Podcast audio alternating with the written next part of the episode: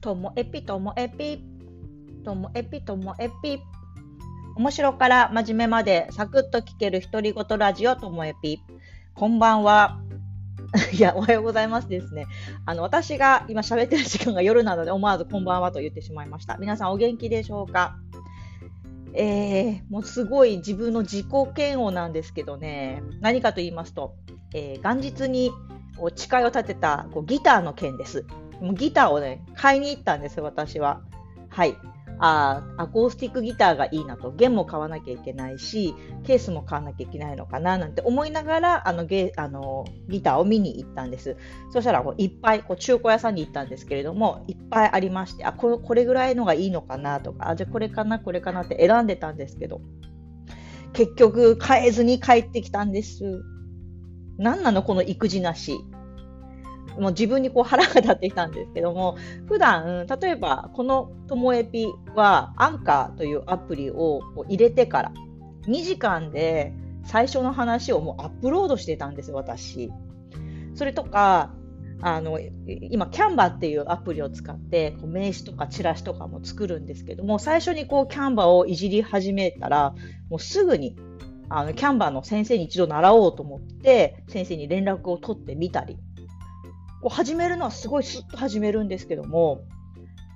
いやー、迷うのはすっごい迷う。腰が重たいんですよね。もうギターはやりたいなと思ったのが、去年のゴールデンウィーク頃なので、もう7ヶ月経っているんです。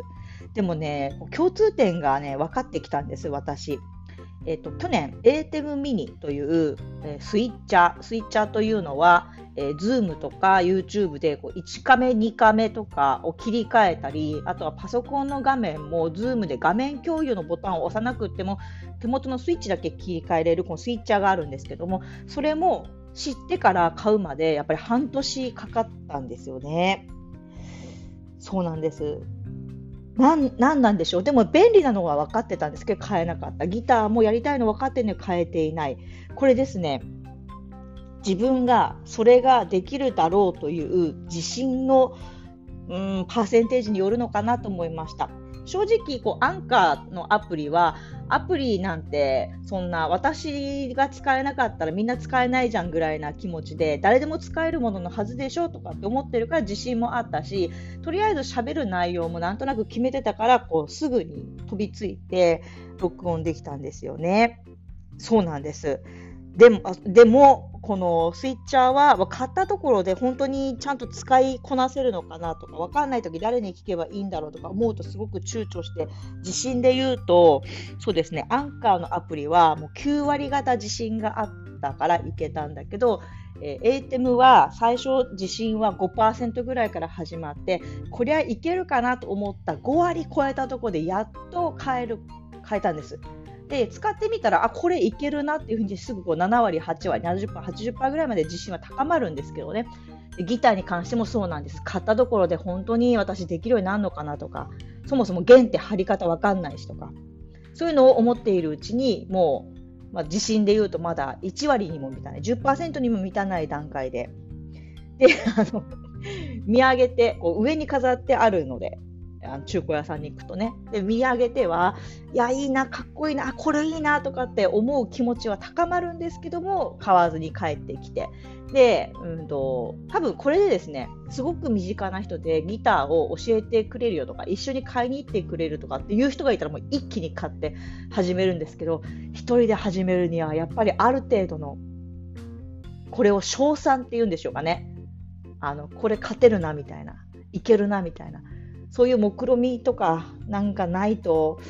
あ買えないのかなって思っちゃったんです。そうなので私は今私にギターのこうアドバイスとかしてくださる身近な人を募集しているという話です。人がいないと始めないのかお前はと言うんですけどまあギターについては始めれないんでもじもじしています。ですので、ね、詳しい方、もしくはもう今だったらこう娘さん、息子さんの方が詳しいなんて方もいらっしゃると思うんですよね。そういう方、うんそうですねあ一緒にこう買い物付き合ってくださったら、うん、美味しいスープカレーとか美味しいご飯ぐらい私がご馳走しますので付き合ってくださる方募集しております。そんな話でした。なんか情けないね。でも、こう踏み込むには、私の場合は、自信が0%じゃいけないという話。自信が、そうですね、こう、4割、5割ぐらいまで来ないとなかなか踏み込めずにいるという話です。でそれが、あの、アドバイスくれる人、困ったら頼りになるっていう人がいたら、一気にこう、それが自分の自信になる。他力本願ですね、これ。自分の中の自信ではないですもんね。そんな情けないお話でした。ありがとうございました。さようなら。